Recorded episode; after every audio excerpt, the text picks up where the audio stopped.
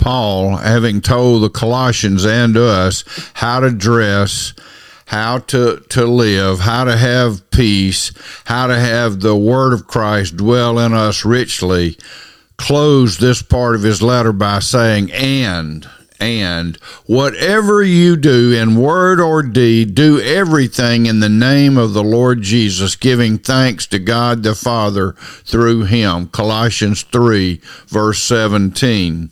So he's telling us that whatever we do, whatever we say, whatever we think, whatever we do, wherever we go, whatever is going on in our lives, let us do it in the name of the Lord Jesus, giving thanks to God the Father through him.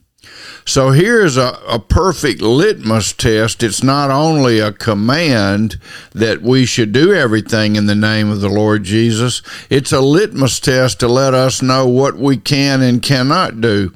Because if we can't do something in the name of Jesus, then we shouldn't be doing it. For example, we can always help somebody in the name of Jesus. Amen. We can always love somebody in the name of Jesus. Amen.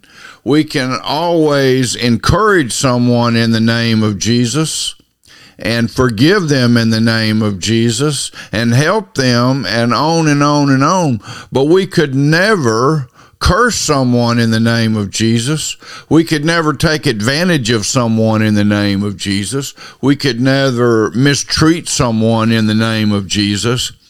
We can never think wrong thoughts, bad thoughts in the name of Jesus. If our thoughts can't be done in Jesus' name, they shouldn't be thought. If our words can't be spoken in the name of Jesus, they shouldn't be spoken. If the step we're about to take can't be taken in the name of Jesus, don't take it. Whatever you do in word or deed, do everything in the name of the Lord Jesus Christ, giving thanks to God the Father through him. Amen. God bless you.